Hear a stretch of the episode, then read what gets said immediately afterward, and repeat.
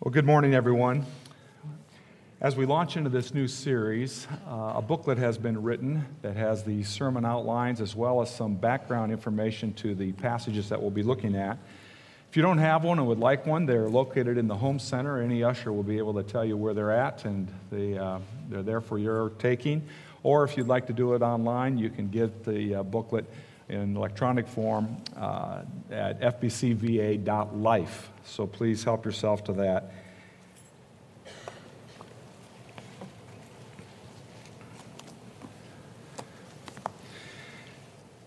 If you wonder if we are rapidly experiencing moral decay in our country, we are. If you wonder if there's a growing hatred for Christians in our country, there is. If you believe that many of our leaders are incompetent and not knowing the difference between right and wrong, that's true. And if you sense that there are international tensions rising, they are. And today I would say if you are asking, what does the future hold for your children, for your grandchildren, great grandchildren, then it's time for us to take a look at what the greatest prophet in all of history has said. We know him as priest and king, but the Bible says he is also prophet. Deuteronomy prophesies this about his coming. He gives his greatest and longest discourse on what the future holds in what is known as the Olivet Discourse. He gives this discourse from the Mount of Olives, which is located on the east side of the city of Jerusalem. Zechariah the prophet, hundreds of years earlier, prophesied that the Messiah's return in victory and in conquering mode would land with his feet touching on the Mount of Olives itself. And therefore, what an appropriate place for him to give this discourse on what the future holds, as that very week he would be going into the city of Jerusalem. And he would therefore die for our sins and be crucified and buried and rise again. This is the view of the city that he was looking upon in terms of its distance and its location, the time that he gave this very Olivet discourse. Before I share with you in prayer, I would just like to highlight a few of introductory matters as it relates to this particular uh, discourse that Jesus gave on the future. In the book of Matthew, chapters 24 and 25 will be our focus for the next six weeks. Matthew is one that is teaching his readers, who are Christians, that in light of Israel's rejection, the kingdom has not been canceled, but it has been postponed. And that's where the Olivet Discourse fits in. Jesus' teaching in this discourse actually serves as a bridge between the prophetic passages of the Old Testament and the prophetic passages of the New, particularly the book of Daniel and the book of Revelation. We would not be able to reconcile those books in terms of the sequence of future events had it not been for the Olivet Discourse but it makes it much more clear. The events that we'll be studying today, in which he introduces this discourse, is a period of time of seven years, made up of 360 days for each year according to the lunar calendar. It's divided into two equal parts of 1,260 days each. It is known by a number of names in the Bible. It's known by the time of Jacob's trouble. It is also called the 70th week of Daniel. You and I probably know it best by the tribulation period, and that even is divided into the tribulation and the great tribulation. The main focus of this introductory part of the discourse is Jesus' second coming. But there are two Greek words in the original text that are translated in English as one word, and that's coming. But these two Greek words are distinct. And that's an important factor as we go farther into the discourse, and especially in next Sunday's message. But for now, the word that we want to focus on is the word parousia. Parousia, if that will come up here. The word parousia is the Greek word meaning coming, but it has the idea not just of the actual coming, but all the events that lead to the coming. It involves the context, and in this case, seven years prior to his actual arrival on the Mount of Olives. It covers these seven years by calling them birth pangs, the abomination of desolation, and great birth pangs. These are the three elements of those seven years. Jesus uses terms in light of a woman who is about to give birth.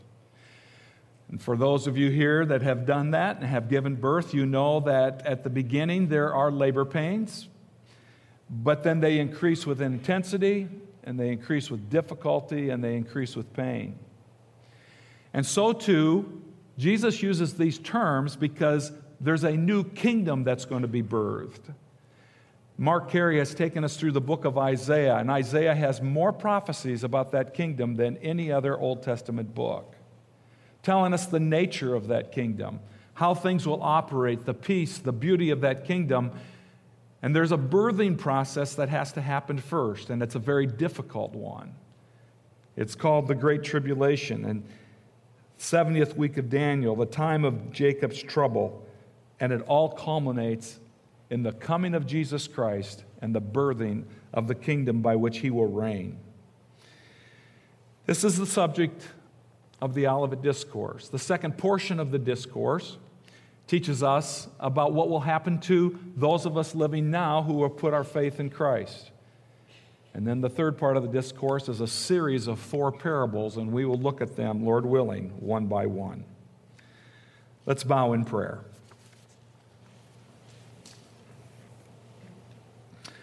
Father in heaven, I thank you for the opportunity to be here today, and we ask that you would guide us and direct us, give us understanding, but most of all, that you would increase our longing and our love for the return of your Son, and that it would provide stability in the days of turmoil that we experience now. I pray this in Jesus' name. Amen. My wife Patty and I fly a number of times each year, primarily to Omaha, Nebraska, to see two of our four kids that live in that region of the country. Sometimes we fly internationally, but most of the time domestically. Neither one of us are afraid to fly, but I would say that out of both of us, she's the one that fears flying the least. You see, she grew up in South America. Her parents were missionaries, they lived in the jungle, and she spent more time in an airplane than she did on a land vehicle because they transported themselves on a single engine airplane around the jungles. She also flew back and forth over the Andes Mountains in a twin engine prop plane. And when flying over those types of mountains, she experienced more than once, many times in fact, turbulence in the air. She's not afraid of turbulence. When we fly today and things get a little rocky up in the air, I look over at her and she is deeply involved in her novel. She doesn't flinch. In fact, I think it would necessitate the plane going into an actual nosedive before she might wonder, might something be wrong? But that's not true with me. When things get bumpy up there, I start gripping the armrests. I'm uncomfortable. I no longer can read. I'm just waiting for things to level out more. I like smooth air. I asked three pilot friends of mine, all who attend FBC, who fly for major airlines, I said, How do you know if turbulence is ahead of you? How can you brace yourself for it or brace your passengers for it? And they began to communicate to me the communication systems that are in place, pilot to pilot. They have apps that they can read where turbulence has been reported and what altitude and so forth. And they do everything they can to help make as smooth a ride as possible, but turbulence is unavoidable totally. But if they can change the altitude or if they can divert, they do so if fuel capacities allow and air traffic control gives them permission. But turbulence is a part of flying. When we back out of the gate, it's not uncommon for the captain to get on the microphone and communicate to the passengers. We're going to have you keep your seatbelts fastened for at least the first half hour or hour in this trip. It's a little bumpy up there. So, um, until those signs come off, we ask you to stay seated. When I hear that, I don't like that. But he seems to speak in a calm voice, and the flight attendants don't show any concern, and so that eases me up a little more. We have a captain who's driving that plane and who knows about turbulence ahead. The Bible teaches us that we have another captain. The King James Version translates a verse in the book of Hebrews that Jesus Christ is the captain of our salvation. It's a great translation of that word. It means leader. He is the one that is taking us through a journey of life to an ultimate destination. He is the captain of our salvation. And in the Olivet Discourse, our captain is telling the world there is severe turbulence ahead. Not moderate turbulence, not occasional turbulence, but a very, very, very bumpy ride. That's what he tells us at the beginning of this discourse. Now, the disciples asked two questions When will these things be? And what will be the sign of your coming and the end of the age? And what Jesus does, he uses a literary device called a chiasm, and that's a, a, a, literary device that's used throughout Scripture many times. And that is, with two questions, he answers the second one first and the first one second. And that's what he does here. And so today we will look at the events of the parousia that lead up to his actual second coming. And he summarizes these events. Now, keep in mind before we look at this today that it is the book of Revelation that tells us the most detail about these seven years. Jesus doesn't go into the detail that the book of Revelation does, chapters 4 through 19. But he does give us an indication of how bumpy the ride is. And it starts out with lighter turbulence, but it increases with intensity as those seven years progress. Turn with me, if you would, to Matthew chapter 24, and we'll look at these events known as the tribulation. In verse 4, in answering the question, Jesus says, And Jesus answered and said, Take heed that no one deceives you, for many will come in my name, saying that I am the Christ, and will deceive many. The first characteristic of this period of time is great religious deception. People will be claiming to be to be the Christ. They will claim to be the deliverer. Then there's going to be international tensions and conflict. You will hear of wars and rumors of wars. See to it that you are not troubled, for all these things must come to pass, but the end is not yet. Nation will rise against nation, and kingdom against kingdom, and there will be earthquakes and pestilences and earthquakes in various places all these are the beginning of sorrows, or the Greek word is adon, which means birth pangs or labor pains. So you have natural catastrophes, international conflict, and religious deception. These are just the beginning of the birth pangs, but things get much worse. We go on, and he says this Then they will deliver you up to tribulation and kill you and you will be hated by all nations for my name's sake. And many will be offended, will betray one another, and will hate one another. Then many false prophets will rise up and deceive many. There's going to be persecution of believers. And yes, there will be people that come to know Jesus Christ as Savior during their seven years. There will be thousands upon thousands of Jewish people that will put their faith in Christ. And Jesus warns them, but you're going to be hated by all the nations. They're going to pursue you. Great persecution is going to happen. People are going to betray each other. There's going to be panic.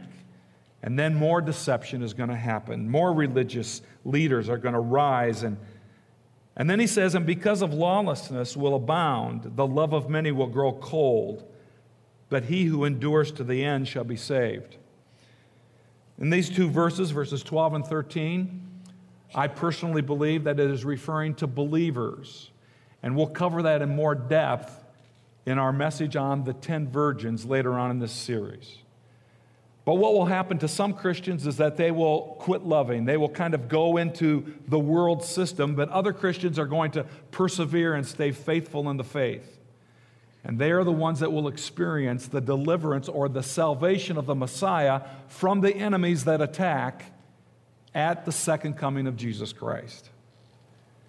And this gospel of the kingdom, verse 14, will be preached into all the world as a witness to all the nations, and then the end will come. Christ will come. So, in the midst of all this calamity, the gospel will still go out worldwide, and that's the positive feature. The Bible teaches us that there are two primary entities that do this two witnesses that evangelize in Jerusalem and lead many Jewish people to Christ. This is all in the book of Revelation. And then 144,000 converts who become missionaries and go worldwide into the Gentile world and present Christ to them. These are the events of the tribulation. But then we get into the midpoint. And now, what is called the abomination of desolation. In verse 15, therefore, when you see the abomination of desolation, spoken of by Daniel the prophet, standing in the holy place, for whoever reads this, let him understand, then let those who are in Judea flee to the mountains. Let him who is on the housetop not go down to take anything out of their house. And let him who is in the field not go back to get his clothes. But woe to those who are pregnant and to those who are nursing babes in those days. And pray that your flight may not be in the winter or on the Sabbath. Jesus is speaking about an event at the midpoint, after three and a half years into this period.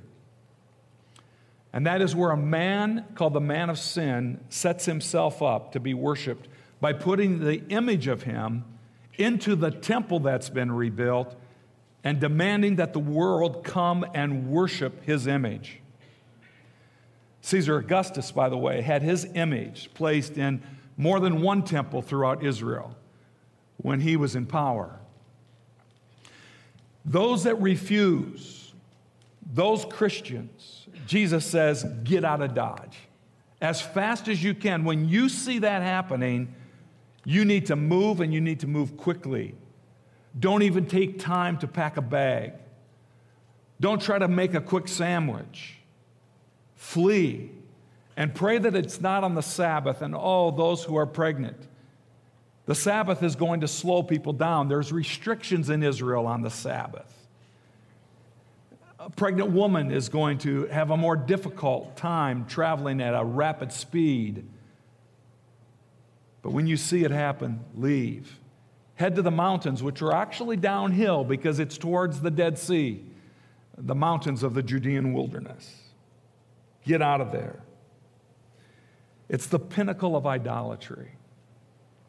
Idolatry that took place throughout ancient history, even on into the modern day, will reach its high point, its pinnacle, when the idolatry of the man of sin who is under the control of the dragon, the dragon being Satan himself.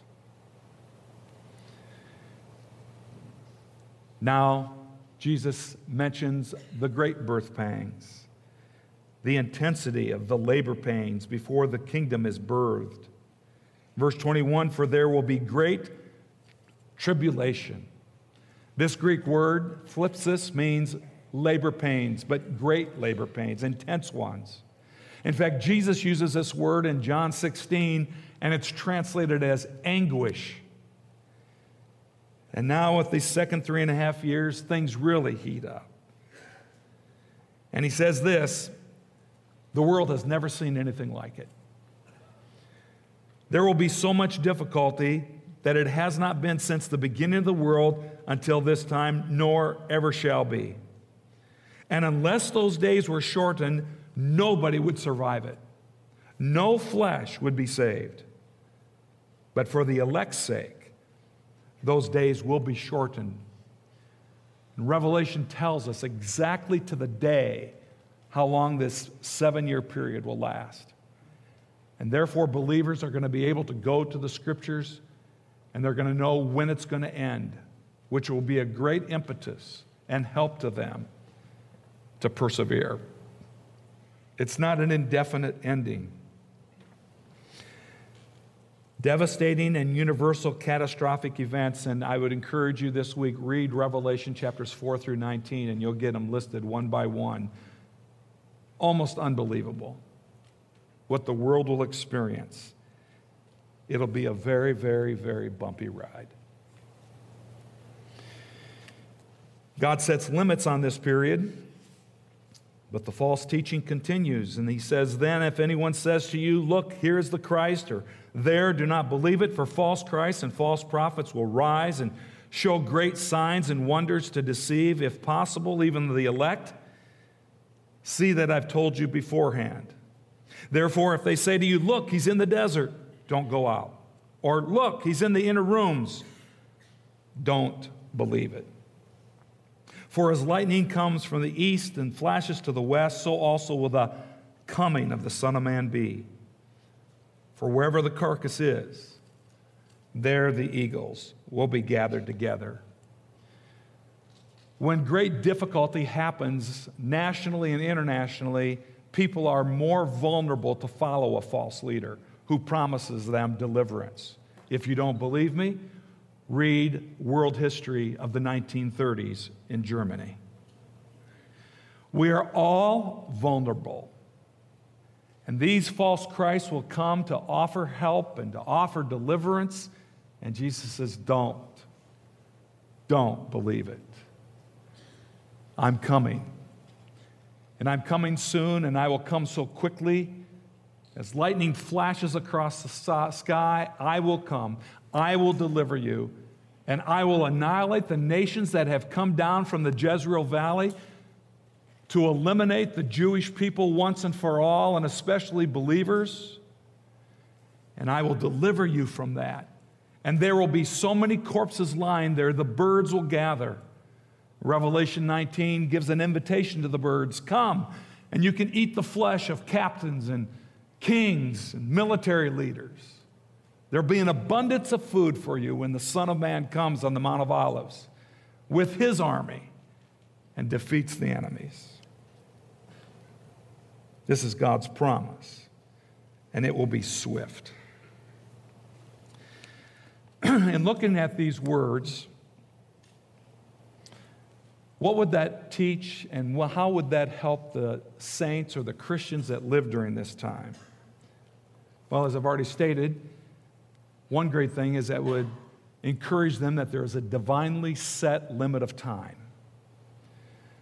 They will know what is happening and they know when it will end. And that is God's grace to them.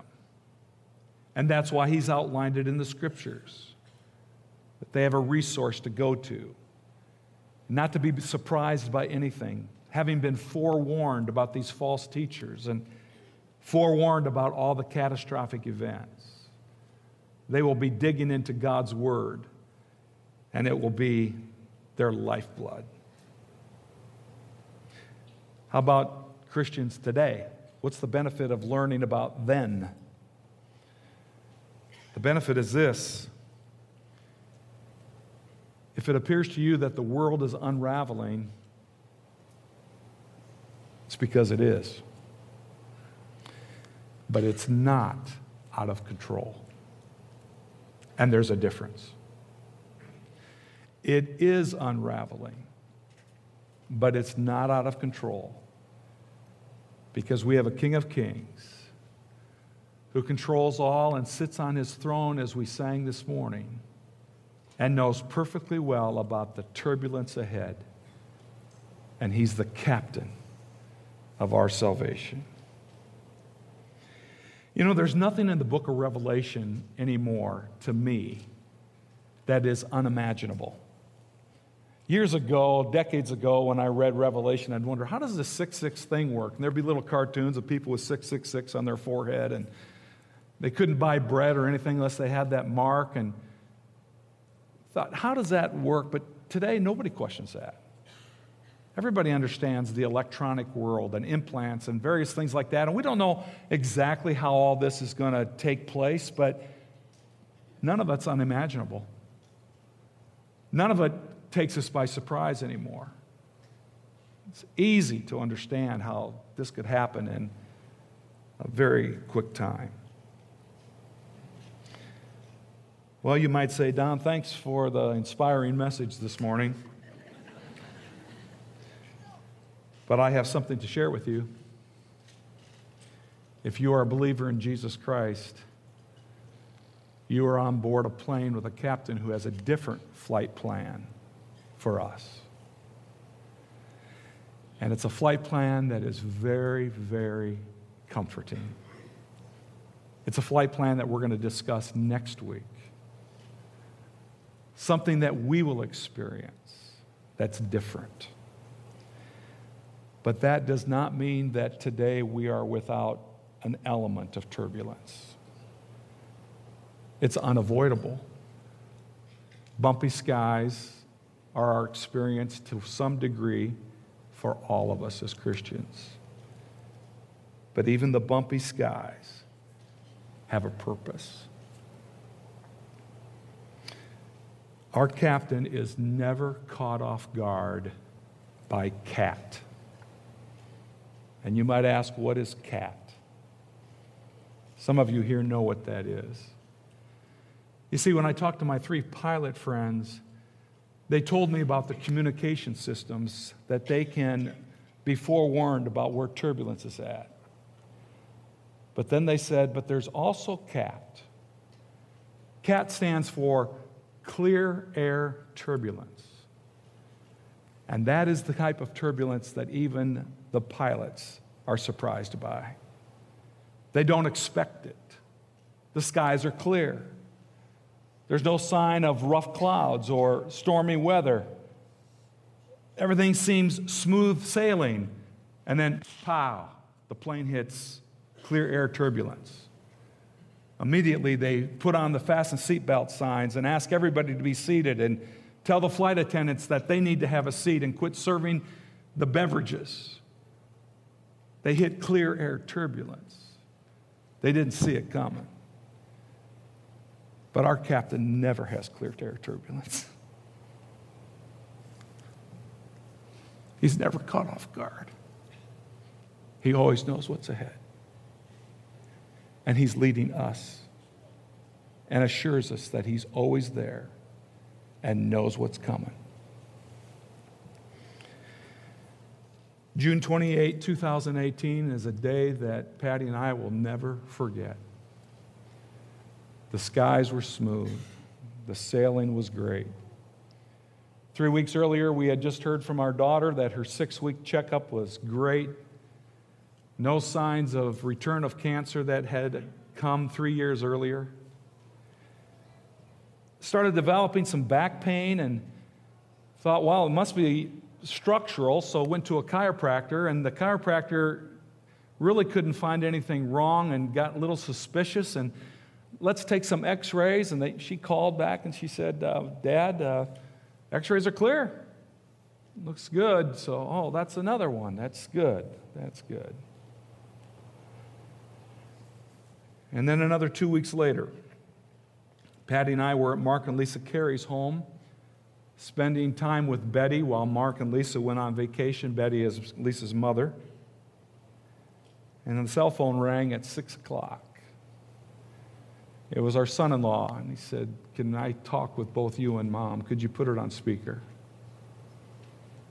The first words we heard were Christy that said, God is always good. He is always good and then began to explain that tumors were located on her lungs, over a hundred of them. One in a very bad spot on the liver, one on her sternum, one on her hip, and several up and down her spine. All of a sudden, the air got bumpy, real bumpy. the smooth ride was interrupted and turbulence happened.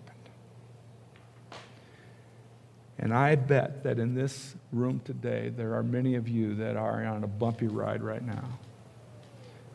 It might pertain to your health, it might pertain to your job or your family,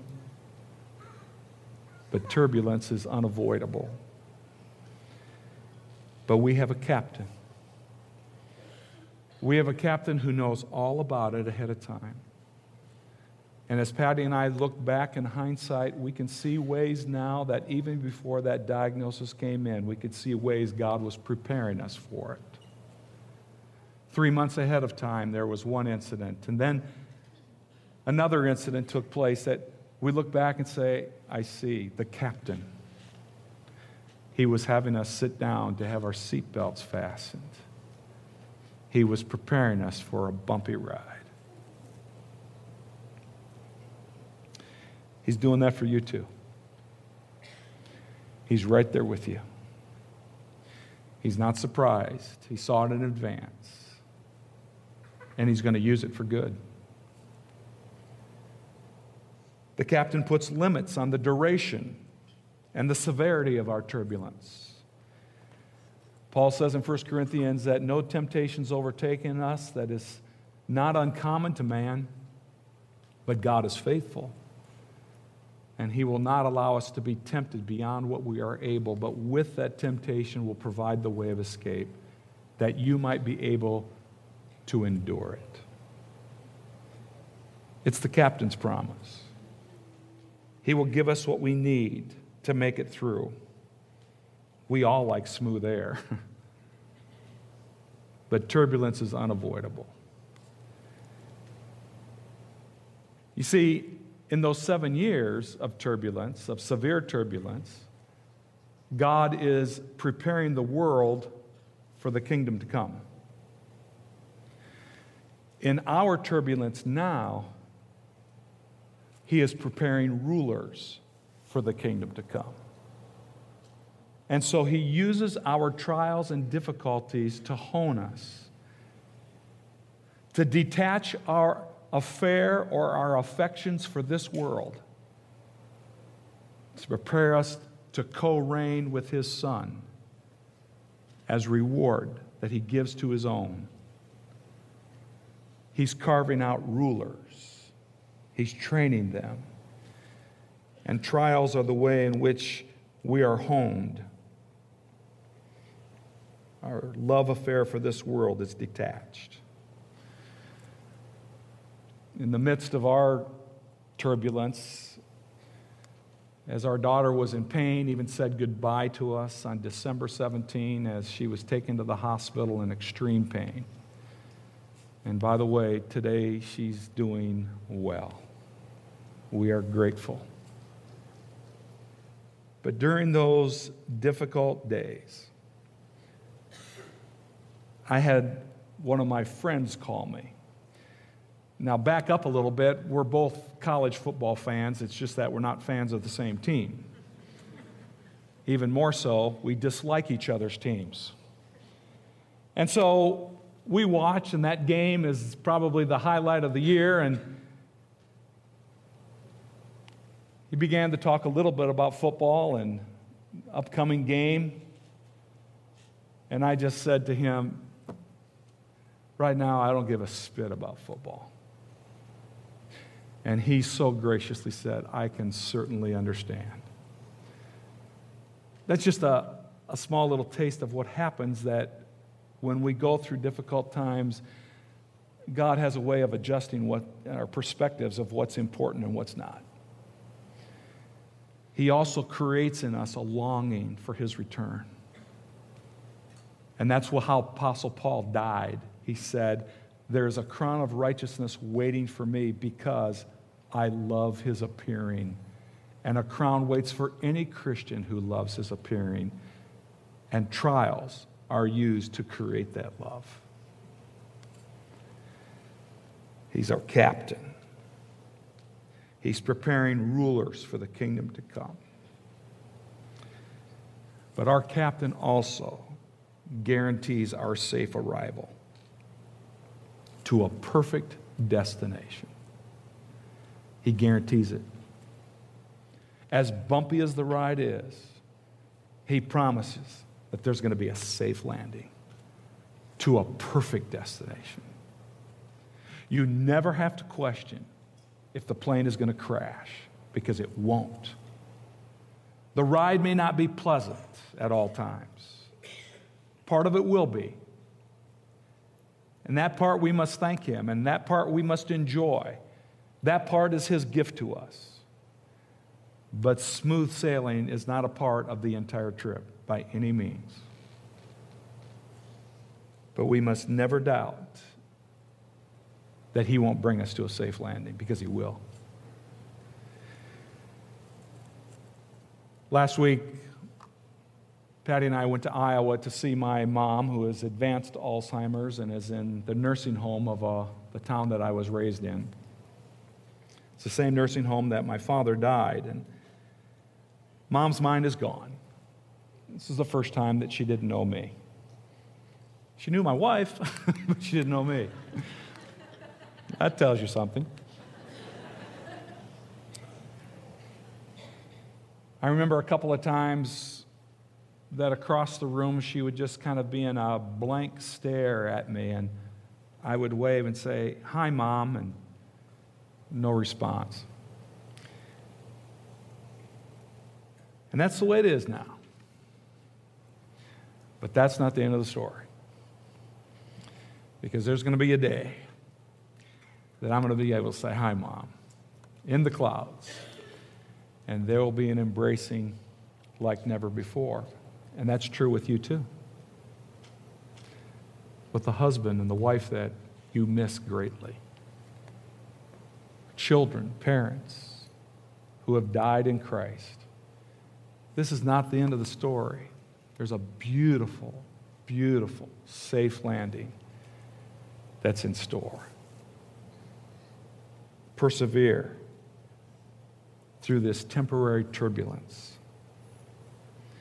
In fact, I've decided this morning that I'd like to read to you about that safe landing. Jesus says this, listen closely. Let not your heart be troubled. You believe in God, believe also in me. In my Father's house are many mansions, and if it were not so, I would have told you. I go to prepare a place for you. And if I go and prepare a place for you, I will come again and receive you to myself, that where I am, you may be also. Eventually, he's going to take us into a beautiful new kingdom on this earth. And following a thousand years of that, he's going to bring us into a brand new earth, new skies, new heavens, and a new earth with brand new bodies. No more cancers, no more doctor's appointments, no more job losses, no more death, no more funerals, no more pain. And that's where everlasting life will just continue on. It wouldn't surprise me if there's somebody here today that you're not on that plane yet. And I would invite you that today that you take your free ticket and let him be your captain by putting your faith in him and him alone for eternal life. In that city of Jerusalem, that we previously saw this morning, he died for our sins. He paid for our sins in full. And it's the only thing that satisfied a holy God was the sacrifice of his own perfect son. And he rose from the dead and he gives eternal life to anybody who will just simply trust him for it. Believe in the Lord Jesus Christ and you will be on the route to a perfect destination. For those of you that want to read more about it, there's a little blue booklet. It's the Gospel of John. It's God's, it's God's book that He put in the Bible to communicate that message clearly. And we invite you to take one. They're on the Welcome Center in the back foyer. Please take one, read it. In the back, it will give you a little bit understanding what it means to believe in Christ and help you through that. And if you'd like to talk to somebody, we'll be up here in the front. I'd ask all pastors and elders that are available to come, others, ministry leaders, women ministry leaders, please come and communicate with people how they can have eternal life if they want to know today following the service. We have a wonderful destination that awaits. And in the meantime, we have a faithful captain